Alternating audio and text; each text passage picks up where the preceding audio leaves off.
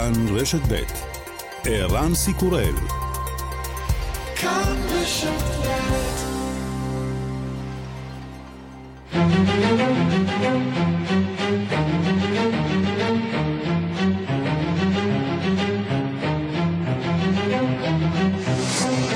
השעה הבינלאומית שלושה באפריל 2022 והיום בעולם. צבא רוסיה המובס יוצא מפרברי קייב. Шановні друзі, триває 38-ма доба активної фази російсько-української війни. Протягом доби головні напрямки дій були Київщина, де з північного заходу, з північного сходу Києва наші війська вибивали. ביום ה-38 ללחימה אנחנו מתמקדים באזור קייב, אומר יועצו של הנשיא זלנסקי, אולקסי ארסטוביץ', מצפון מערב והצפון מזרח החיילים שלנו הביסו את האויב ודחקו אותו לגבול. שחררנו יותר מ-30 יישובים בשורה של פעולות הירואיות של החיילים שלנו. רוסיה ממקדת עכשיו את עיקר הלחימה בדרומה של אוקראינה. הבוקר תקפה את העיר אודסה שעל הים השחור.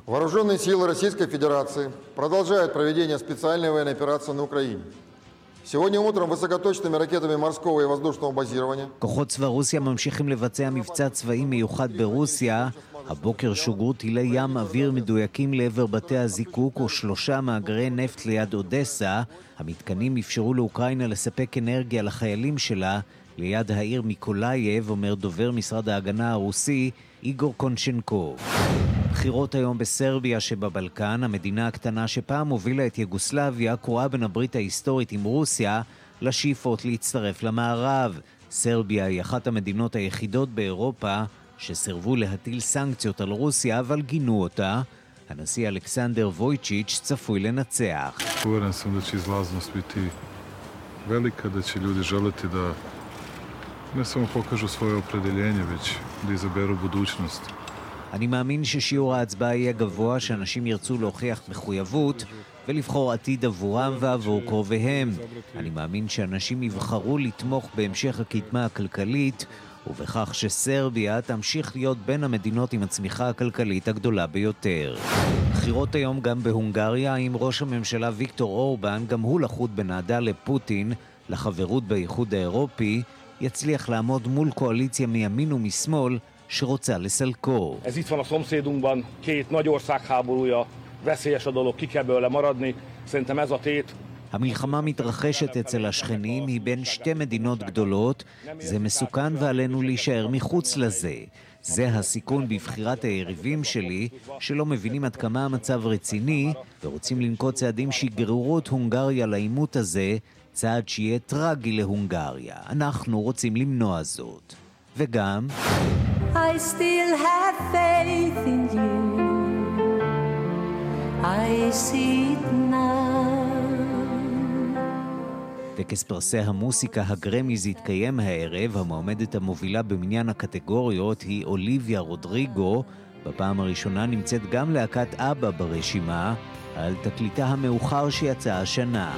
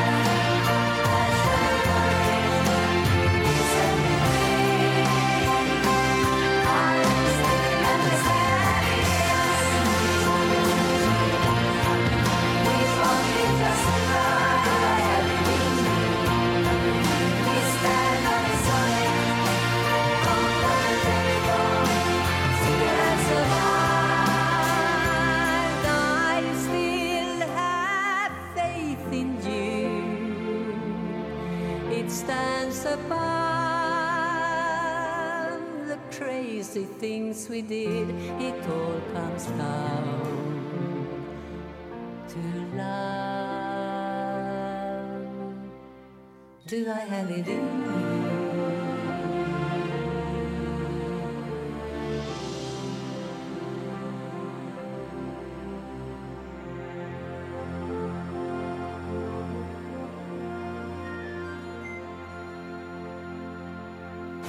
השעה הבינלאומית שעורך זאב שניידר, מפיקה אורית שולץ, בביצוע הטכני רומן סורקין ושמעון דוקרקר. אני רנסי קורל, אנחנו מתחילים.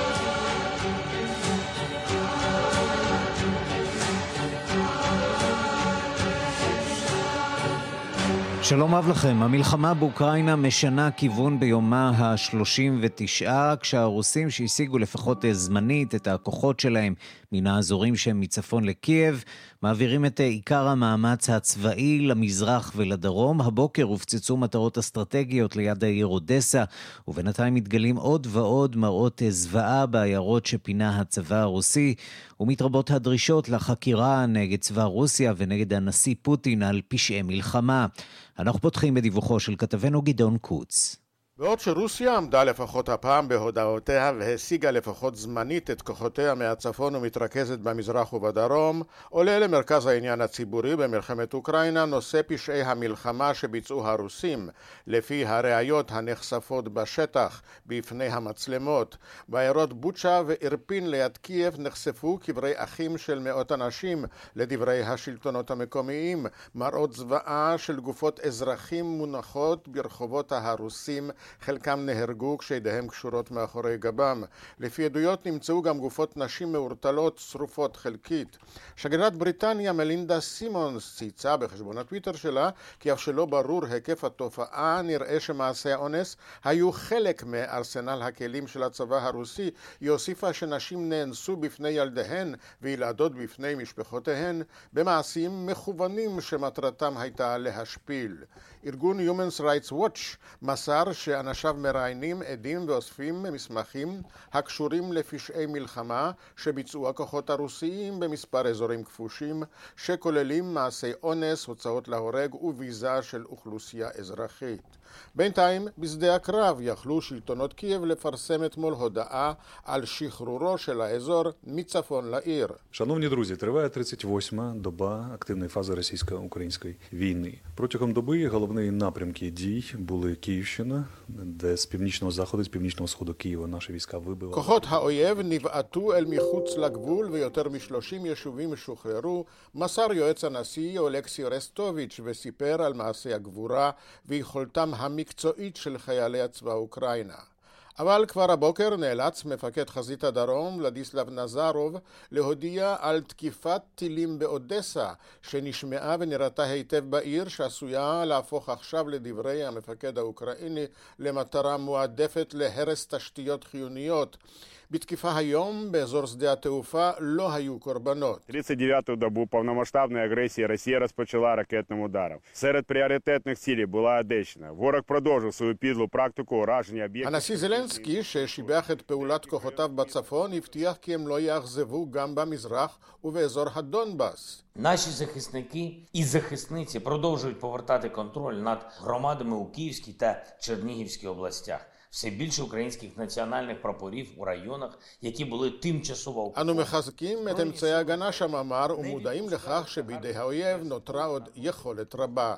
חבר במשלחת שלו למשא ומתן טען אפילו כי הרוסים קיבלו למעשה בעל פה את כל העמדות האוקראיניות פרט לנושא סיפוח חצי האי קרים וכי פגישת זלנסקי-פוטין תוכל לצאת בקרוב אל הפועל.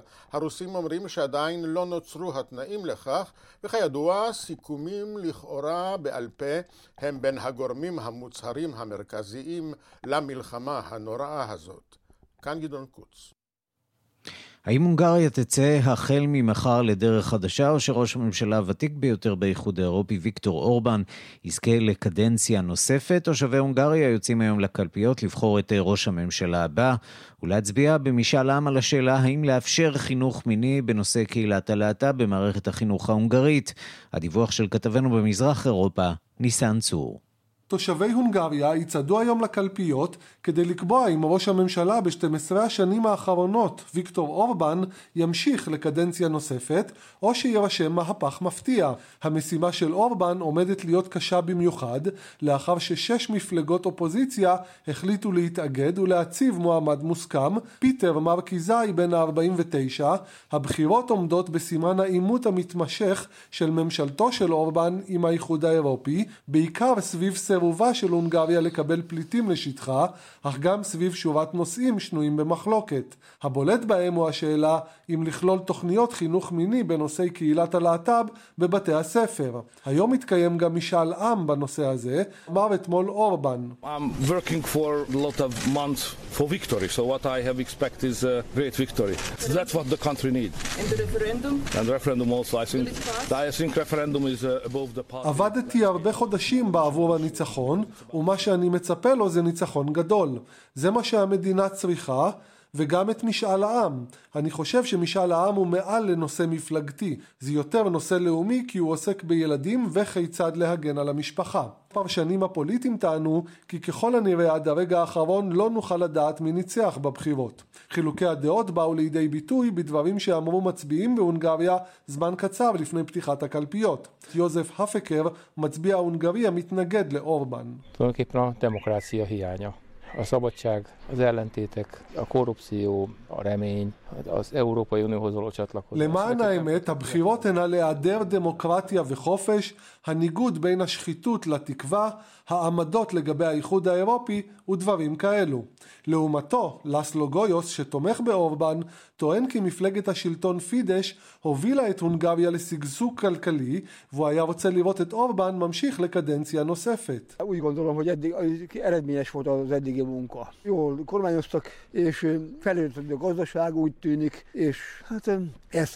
אני חושב שראינו את התוצאות של העבודה של מפלגת השלטון פידש עד כה.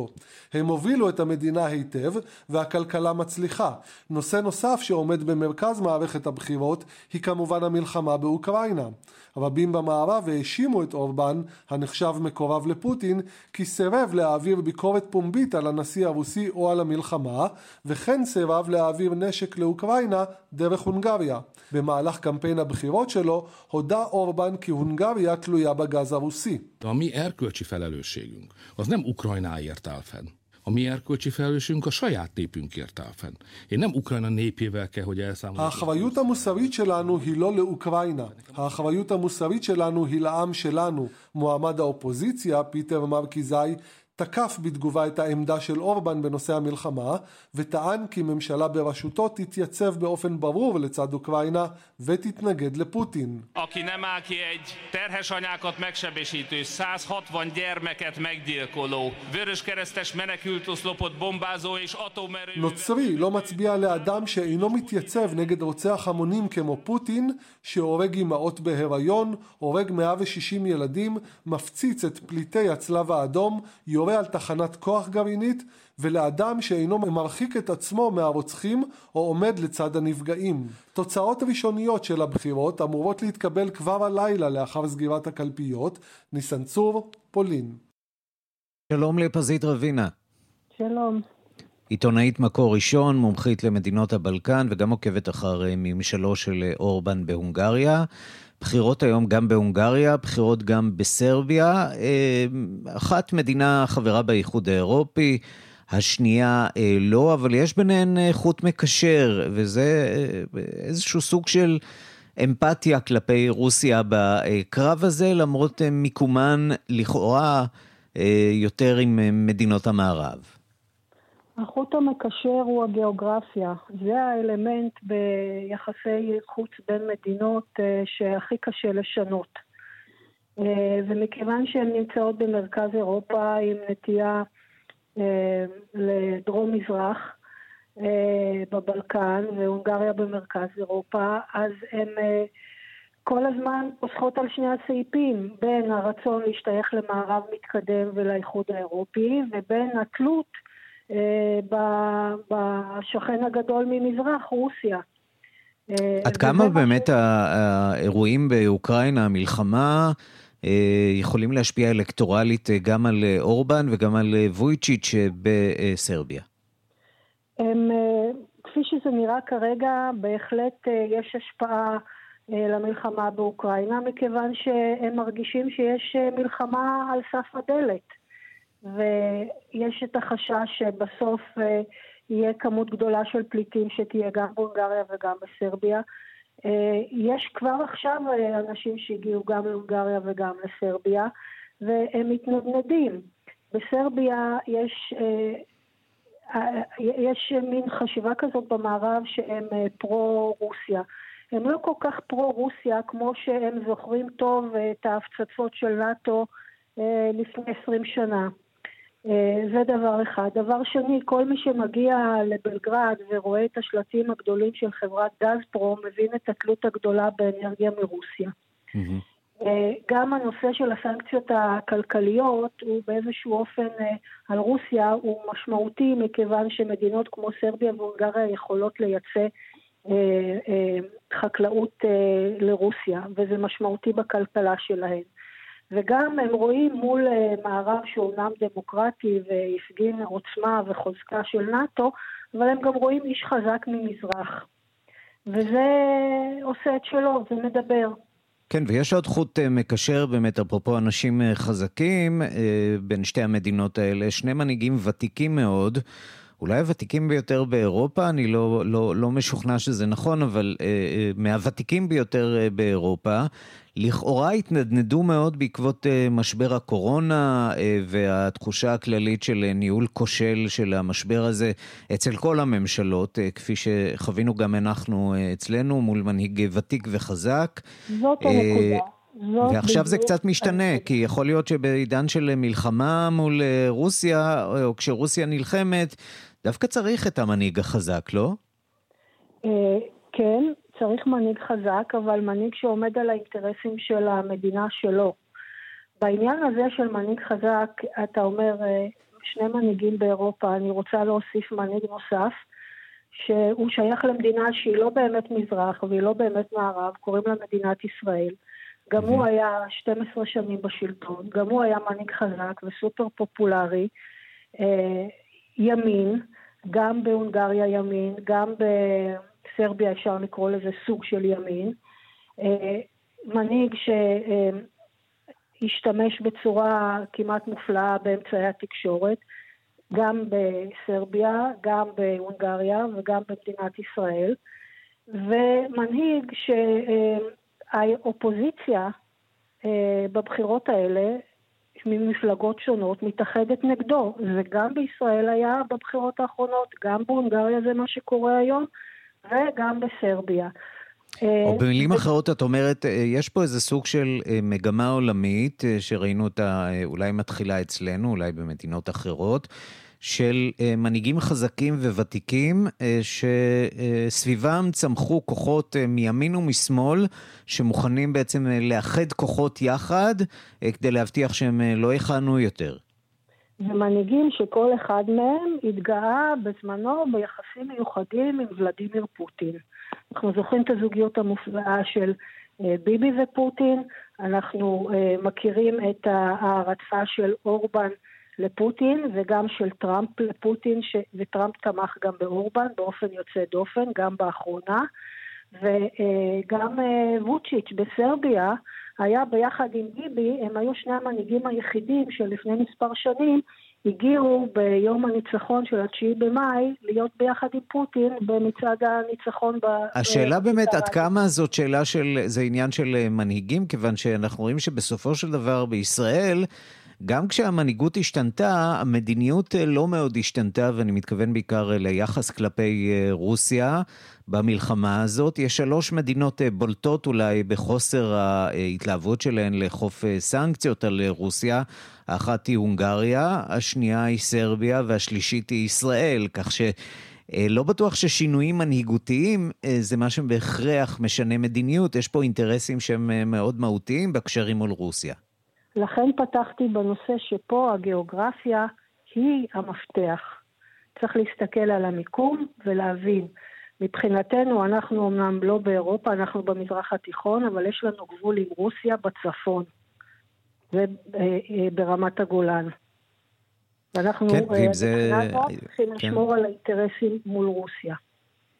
פזית רבינה, עיתונאית מקור ראשון ומומחית למדינות הבלקן, עוקבת אחר ממשלו של אורבן בהונגריה. אנחנו כמובן אה, נחזור לנושא הזה, לשתי המדינות המאוד מעניינות האלה שהולכות היום אה, לבחירות אה, בהשפעת המלחמה באוקראינה. תודה רבה לך. ואני מציעה גם לעקוב אחרי כמה קולות קיבלה מפלגת הכלב בעל שני הזנבות. יש כזה? יש כזה. אוקיי, נעקוב, תודה. בבקשה.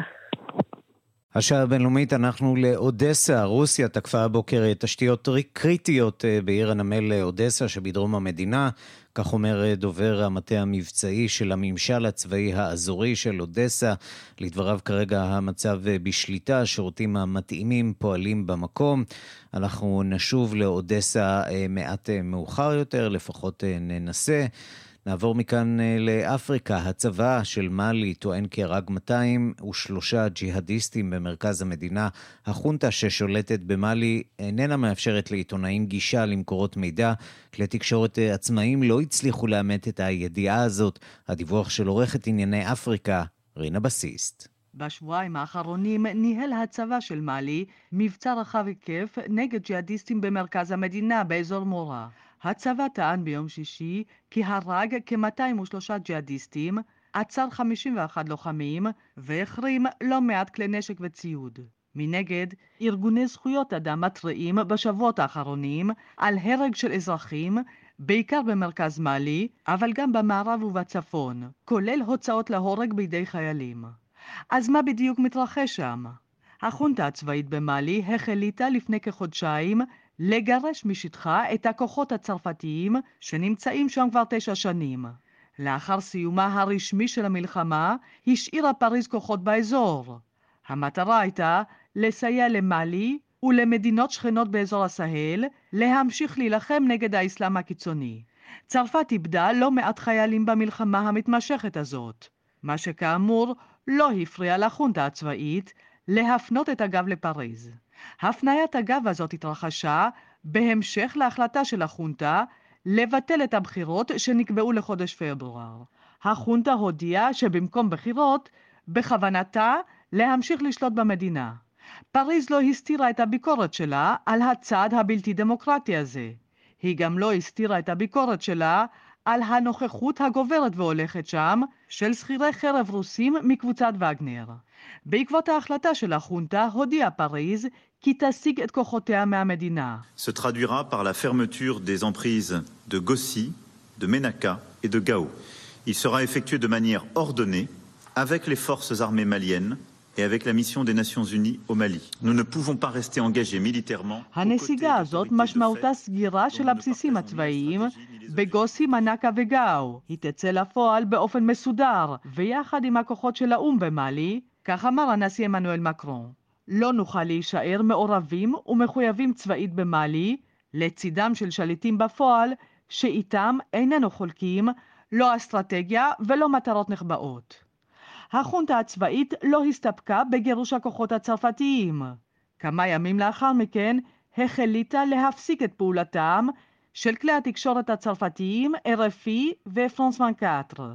Je condamne avec la plus grande fermeté cette décision qui me semble totalement contraire aux valeurs que porte le peuple malien et le Mali depuis son indépendance. Je pense que cette décision est grave, elle est conduite, elle est prise par une transition qui... אני מגנה בחריפות את ההחלטה הזאת, שנראית לי מנוגדת לחלוטין לערכים שלהם מחויב העם של מאלי מאז שזכה לעצמאות. זאת החלטה חמורה, שמובילה ממשלת מעבר אשר הגיעה לשלטון באמצעות שתי הפיכות צבאיות, והיא גם מסמלת המשך ריצה אל עבר הגרוע ביותר.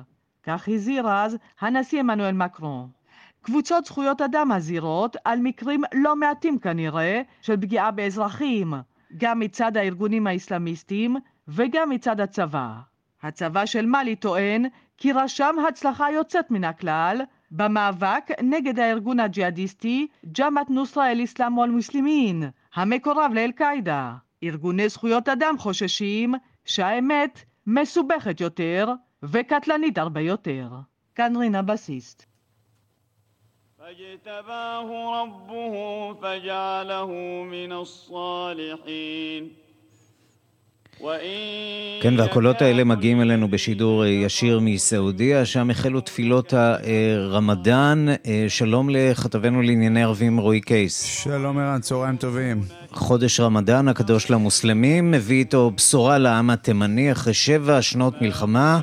אתמול החלה הפסקת אש הומניטרית ביוזמת האו"ם למשך חודשיים, הפסקת אש שניתנה להערכה.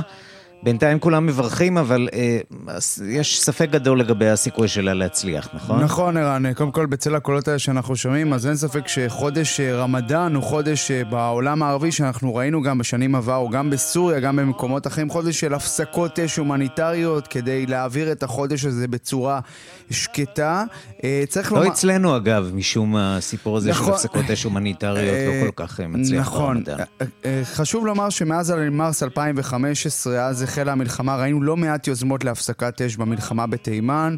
אה, המלחמה הזאת, שהיא מלחמה הרבה פחות מסוכרת אה, בעולם הערבי, בטח בהשוואה למשל למלחמה בסוריה, אה, מלחמה שצריך לומר, גבתה את חייהם של בסביבות 400 אלף בני אדם באופן ישיר או עקיף. במדינה שנחשבת לאחת העניות ביותר בעולם, 70 אחוזים סובלים שם מתת תזונה, רעב, 80 אחוזים מתחת לקו העוני. הפעם על פניו נראה שמדובר במשהו קצת אחר, ובייחוד שאפשר לזהות מוכנות בשני הצדדים. כשאני מדבר על שני הצדדים, הכוונה היא למורדים החוסים, לתימן אלה שנתמכים בידי איראן, ולצבא הסעודי, זה שפתח במלחמה נגדם מאז מרס 2015, אחרי שהם כבשו שטחים נרחבים מהמדינה, כולל בדרום. היוזמה הזאת לא נולדה בחלל ריק. בימים האחרונים בריאל, בירת סעודיה, החלה, החל ביוזמת מזכ"ל מועצת שיתוף הפעולה של מדינות המפרץ, מעין דיאלוג כביכול בין כל הגורמים שנלחמים בתימן, אלא שהמורדים החוסים, אם אתה שואל ערן, הם, הם לא שם. סעודיה כידוע נותנת uh, תמיכה לממשלה הלגיטימית, כך היא מכנה אותה, שהנשיא עבד רבו מנסור האדי, שבעיקר שולטת באזור הדרומי, גזרת עיר הנמל החשובה עדן. שליח האו"ם לתימן במסגרת אותו דיאלוג הכריז על הפסקת אש הומניטרית למשך חודשיים. הפסקת אש שהחלה אתמול, היום הראשון של חודש רמדאן, הקדוש למוסלמים, וניתן להעריך אותה. הכתב של ערוץ סקיי ניוז בשפה הערבית שנמצא בתימן, מסביר למה צריך להיזהר לגבי סיכויי ההצלחה של אותה הפסקת אש, ומה דווקא יכול לעודד הפעם. הנה. دعينا نتحدث بكل وضوح ربما منذ بدء الأزمة اليمنية من عام 2015 وحتى هذه اللحظة مرت أعوام هذه الأزمة اليمنية بهدى كثيرة كانت قد أعلنت من أطراف كثيرة لم تحظى كافة تلك الهدن بأن تستمر לכאפת وقتها المحدد ولم... כן, אז אומר הכתב של סקיי ניוז בשפה הערבית בתימן, חמד אל-מחמוד, צריך לדבר בבירור, כבר ראינו הפסקות אש בשנים האחרונות בתימן שלא ממש השלימו את פרק הזמן שהוקצב להן. הפעם הוא מציין שמה שמעניין הוא שכלל הגורמים שנלחמים בתימן מברכים על כך ולא רק. בהקשר הזה, אתמול הדובר של המורדים החוסים, יחי שרי, אמר שהם מחויבים להפסקת האש הנוכחית. הנוכחית כל עוד הצד השני מחויב, כלומר סעודיה והכוחות של הממשלה שנאמנה לסעודים, החוסים, צריך לומר, אה, בעיקר מעבירים את המסרים שלהם לסעודים דרך סולטנות אומן שמתווכת בין הצדדים. היום בבוקר כבר החלו דיווחים ראשוניים על הפרות מהצד של סעודיה ותומכיה, אבל על פניו כרגע נראה שלא מדובר בהפרות משמעותיות. נזכיר שהפסקת האש המדוברת מגיעה אחרי שבועות קשים בלחימה, בעיקר בין הסעודים לחוסים. לאחרונה החוסים שנתמכים בידי איראן ביצעו מתקפות נרחבות בעומק סעודיה, ששמו למטרה את מתקני הנפט שלה, מתקני הנפט של חברת ארמקו. הסעודים לא נותרו חייבים, תקפו בעומק תימן, בעיקר בגזרת הבירה סאנה, שנשלטת בידי החוסים, אבל נראה שכרגע יש איזשהו רצון להרגיע את הלחימה, אולי זה רמדאן, אולי זה לחץ בינלאומי. ראינו גם את ארצות הברית שמשבחת את הסעודים על הפסקת האש, בצל מתיחות גדולה בין הצדדים, בין בית המלוכה הסעודי לממשל ביידן, סביב הסיפור של העליות בשווקי הנפט וגם המלחמה בתימן. לסיכום, קשה לומר עד כמה זה יחזיק, אבל בואו נקווה גם בשביל עשרות המיליונים בתימן שסופגים את התקיפות של סעודיה וגם בשביל הסעודים שסופגים בעורף מהחוסים, שזה יהיה אולי, אולי, אקורד הסיום של המלחמה הקשה הזאת. הלוואי, ואם נחזור רגע באמת לתמונות uh, המרשימות שמגיעות אלינו ממכה בדקות האחרונות. אה, זה נראה דליל, דליל משנים קודמות. מה הסיפור פה? זה הקורונה, או שזו כן, העובדה אה... שיש מתיחות בין העולם הסוני לעולם השיעי? האיראנים לא מגיעים? אה, אני חושב שזה יכול להיות, תראה, קודם כל צריך לומר שרק לאחרונה הוסרו המגבלות של הקורונה במכה.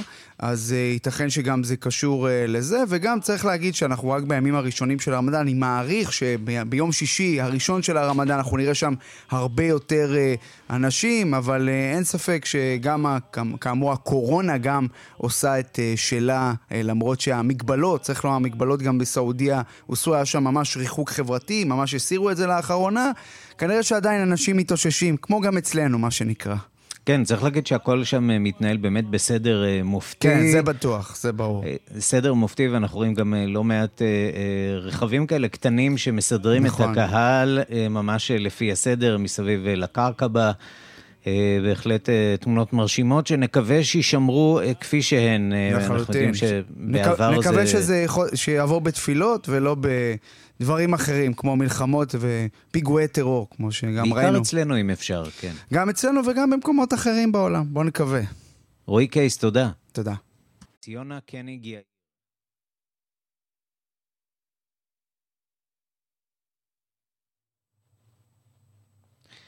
השעה הבינלאומית, רוסיה תקפה הבוקר תשתיות קריטיות בעיר הנמל אודסה שבדרום המדינה, כך אומר דובר המטה המבצעי של הממשל הצבאי האזורי של אודסה. לדבריו המצב כרגע בשליטה, השירותים המתאימים פועלים במקום. ואנחנו רוצים לומר שלום לרב אברהם וולף, שליח חב"ד ורבה הראשי של אודסה ודרום אוקראינה, שלום לך. שלום, צהריים טובים. שנמצא באודסה עצמה. ספר לנו מה קרה הבוקר כן. שם. זה, לא, זה כבר לא הבוקר, זה כבר כל השבת, ויום שישי ויום חמישי יש אזעקות כל הזמן ופיצוצים אה, מעל הראש. רק הבוקר, הפיצוץ ב-6 בבוקר היה כבר פיצוץ שזעזע את כל החלונות, כי הוא פגעו ב... הם פגעו בתשתיות נפט, ומאז השמיים פה שחורים באודסה, השמיים הלבנים והיפהפיים של אודסה, השמיים התכולים של אודסה הפכו לשחורים מ-6 בבוקר. וזה היה ברור שזה כנראה יגיע באיזשהו שלב, אז הבוקר זה כבר הגיע.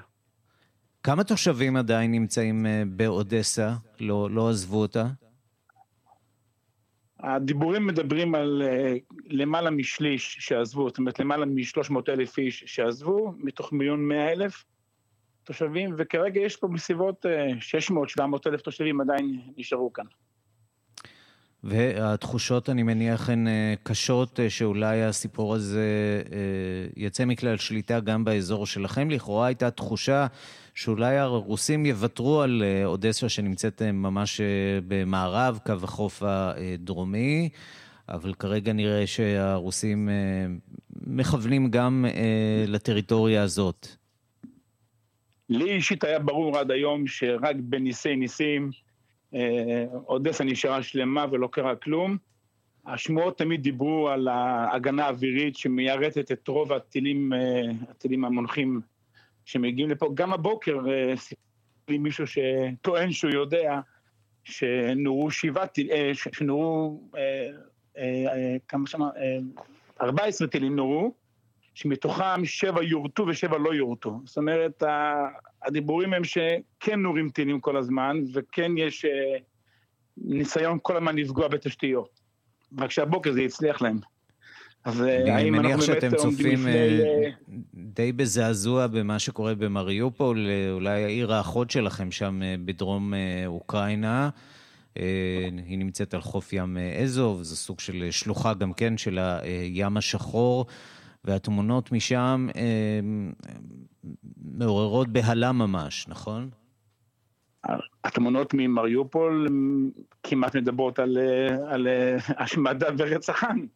אם נראה מה שהם, ועם התמונות שמגיעות היום מהכפרים והאזורים ליד קייב שפונו, עם תמונות מזעזעות של, של אנשים כפותים שנורו, ופשוט אה, מחריד לחשוב ש, שדברים כאלה בכלל קורים היה, היום בכלל ב-2022, זה מחזות מחרידים פשוט. וגם הדיבורים עד עכשיו היו כאלה, יש לי פה משפחה יהודית שנמצאת באודסה, הבן שלהם הוא סטודנט אצלנו באוניברסיטה של חב"ד כבר uh, חמש שנים, וכשהתחילה המלחמה, אז uh, אימא שלו נעלמה למשך כמעט עשרים יום עם מריופול, והיא הגיעה לפה לפני שלושה ימים אחרי שהיא איכשהו הצליחה להיחלץ משם, ולא היה את הקשר של שבועיים כמעט. והיא הגיעה לפה לבית הכנסת והיא סיפרה לי בבחיות מה שהיא עברה שם במריופול והיא הראתה לי תמונה של אחד הבניינים שהופצצו והיא מראה לי את הקומה השביעית איפה שגרה הסבתא והיא אומרת לי הסבתא הייתה משותקת והנה הבית שלה בוער. זאת אומרת הסבתא נשרפה חיה. זה, זה סיפורים שאנשים מספרים, זה לא... זה כבר לא דיבורים ושמועות ופייק ניוז, זה סיפורים שאנשים חיים, באים ומספרים לנו על מחזות מחרידים, מה שקורה שם בכל האזורים האלה, זה פשוט נורא ואיום. תגידי, יש כוונה... לעזוב, כן. יש כוונה לעזוב בזמן הקרוב? תשמע, באודסה, אחרי שכבר פינינו מפה למעלה מעשרת אלפים יהודים, ואחרי שפינינו את בית היתומים של חב"ד לברלין, ואחרי שכבר פינינו את הנשים והילדים של אותם גברים שלא יכולים לצאת, עדיין נשארו פה עשרים אלף יהודים. אז אני ואשתי אה, התחלקנו, אשתי בבין עם אה, מאות ילדים ונשים שאנחנו מטפלים בהם בברלין יחד עם הקהילה היהודית של חב"ד בברלין, שם אנחנו מאכילים אותם, שם אנחנו משקים אותם, מטפלים בהם, ואני פה, אנחנו כבשנו חלק בברלין, היום מאוד פופולרי לכבוש, כולם כובשים כל הזמן משהו. אז אנחנו חב"ד של אודסה, כבשנו מלון בברלין, הפכנו אותו לאודסה, ואז אשתי שמה, ואני פה, ואנחנו מתחלקים בשליחות. אין דרך לעזוב, זה אפילו לא דבר שעובר בראש. יש פה 20 אלף יהודים שצריכים עזרה הומניטרית, שצריכים עזרה אה, נפשית, שצריכים רב לידם, וזה מה אנחנו, אנחנו פה עושים את זה, ועושים את זה... אתם מקבלים, מרגישים שאתם מקבלים מספיק אה, עזרה מישראל למשל? אנחנו מקבלים עזרה גם מישראל, גם מהעולם היהודי. אני חושב שאנחנו חווים עכשיו את, את, את אחת התקופות היפות ביותר של העם היהודי ממה שאני מכיר. אני, אני, אני, אני בסך הכל בן, בן 52, אני לא כזה זקן, אבל אני לא זוכר תקופה כל כך יפה שהעם היהודי כל כולו התגייס לעזור. אגב, לא רק העם היהודי, גם הרבה ארגונים אחרים ואנשים שאינם יהודים, אבל מבחינה אישית, שאני תמיד חושב על, ה, על המריבות ועל הכיפה הסרוגה והכיפה השחורה והפאות הארוכות והזקן הלבן והזקן השחור והגרביים הלבנות, אנחנו לא יודעים להפסיק לריב, ופתאום אתה רואה את ההתגייסות הכל כך גדולה של כל העם היהודי, מכל גווניו, מכל הקשת הפוליטית והקשת ה... וכולם רוצים ביחד לעזור, אני חושב שאלוקים יושב ואומר, הילדים שלי רבים מדי פעם, אבל אחרי הכל הקמתי משפחה נפלאה. הלב שלנו איתכם, הרב אברהם וולף באודסה שבאוקראינה, תודה רבה לכם. תודה לכם, שיהיו בשורות טובות, תגידו תהילים, תוסיפו משהו, כי כל דבר טוב מציל פה עוד יהודי. תודה רבה. ושלום לציונה קניג יאיר, מנכ"לית משרד התפוצות. שלום, צהריים טובים.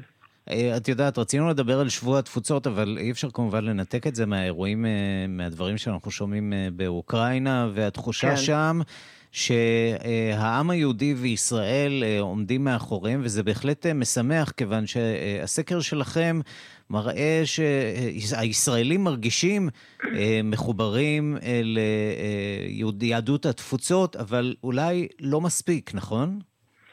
אני חושבת שזה נכון ולא נכון. החלק אה, שהוא נכון הוא שאנחנו אה, עם שיודע להתגייס בעת צרה, ושמענו עכשיו את הדברים של הרב וולף שעושה עבודת קודש באודסה, ושמעת גם מפיו שמדינת ישראל התרוממה לאירוע הזה. ואני לא חושבת שיש מחלוקת כאן בין מדינת ישראל אצל כל הישראלים שבתקופה כזאת, בזמן כזה, בוודאי שמדינת הלאום של העם היהודי מתגייסת. ונמצאת שם. מה קורה בשגרה לעומת זאת, אה, בשונה ממצבי חירום, כן. שבהם אה, באמת החוויה היא חוויה של אה, השמדה וכל היצרים והמיצים הלאומיים שלנו מתעוררים? כן, ערן, אז אני חושבת שבשגרה אנשים חושבים שחשוב שאנחנו נשמע את יהדות התפוצות בנושאים מסוימים. זה חשוב שניקח אחריות כמדינה, אבל בפועל דה פקטו, מבחינת להשקיע משאבים בין אישיים ובין של המדינה, הנתונים הם קצת יותר מצערים. כשאני אומר קצת יותר מצערים, הנתונים הם נמוכים. זאת אומרת, מעט ישראלים חושבים שאכן צריך לעשות השקעה בין במשאבים ובין בפיתוח זהות יהודית וזיקה לישראל. כן חושבים שצריך להשקיע בפיתוח ספרי לנו קצת על uh, שבוע, uh, שבוע התפוצות שאתם uh, בעצם מארגנים כאן בפעם הראשונה, בניסיון באמת להזכיר לא רק ליהודי התפוצות שאנחנו איתם, אלא להזכיר לעם בישראל שאנחנו איתם. כן, זו השנה הרביעית או החמישית ששבוע התפוצות קורה. השנה אנחנו עושים את זה בפריסה רחבה מאוד ארצית, בדיוק כמו שאמרת, ערן, כדי להעלות את המודעות הציבורית של ישראלים לחשיבות של הקשר הזה עם יהדות העולם. לחשיבות של הקשר שלנו כישראלים לשאר יהודי העולם שנמצאים ברחבי, אה, ברחבי תבל. עכשיו, חלק מהדברים הם אירועי תרבות שאנחנו מזמינים את הקהל הרחב, מוזיאון אנו פתוח למשפחות וליחידים לבוא ולראות, להתרשם ולחוות. חלק זה אירועי חינוך בשיתוף עם משרד החינוך בכל כיתות הלימוד וגם בסיורים ובמסעות. וחלק זה גם uh, אירועים נוספים שהם uh, סגורים לקהל הרחב, אבל שווה לדעת עליהם, כמו אירוע מרכזי, כמו ישיבת ממשלה, כמו ישיבות בכנסת, כדי לדבר את השיחה הזאת של מה זה להיות אזרח או אזרחית של העם היהודי הגלובלי. איפה אפשר למצוא את כל הפרטים על הפעילויות שלכם אה, בשבוע הקרוב, ואולי אפילו להצטרף לחלק מהן? בטח, ולהירשם. באתר משרד התפוצות, אפשר לכתוב אירועי שבוע התפוצות, ישר uh, כל האירועים עולים ולינק מאוד קליל להרשמה של האירועים שפתוחים לקהל הרחב. ברחבי הארץ צריך להגיד מקריית שמונה ועד אילת. זאת אומרת, יש אירועים uh, ביחד עם הסוכנות היהודית ועם קרנות של uh, שיחות לא רשמיות על הבר. יש 15 ברים במהלך השבוע שאפשר להצטרף לשיחה, בין אם זה עם נתן שרנסקי, או בין אם זה שליח שחזר עכשיו משליחות באחת ממדינות ברית המועצות לשעבר. אה, ולשוחח על מה המשמעות של להיות ישראלי לעומת להיות יהודי בקהילה יהודית במדינה נפרדת, אחרת. ציונה קניג יאיר, מנכ"לית משרד התפוצות, תודה רבה לך על הדברים, על שבוע התפוצות הזה שמתחיל היום. תודה. תודה לך.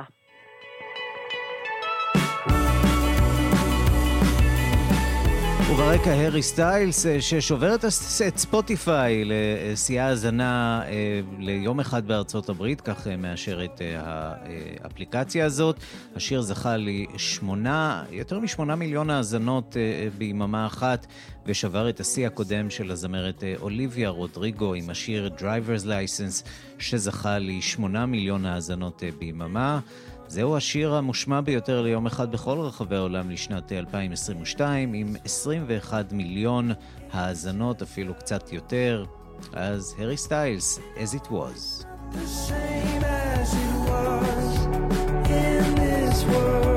ועם הצלילים האלה אנחנו נחתום עוד מהדורה של השעה הבינלאומית, שערך זאב שניידר, המפיקה אורית שולץ, הטכנאים רומן סורקין ושמעון דוקרקר, אני רנסי קורל. רגעי קסם עם גדי לבנה מיד אחרינו. להתראות.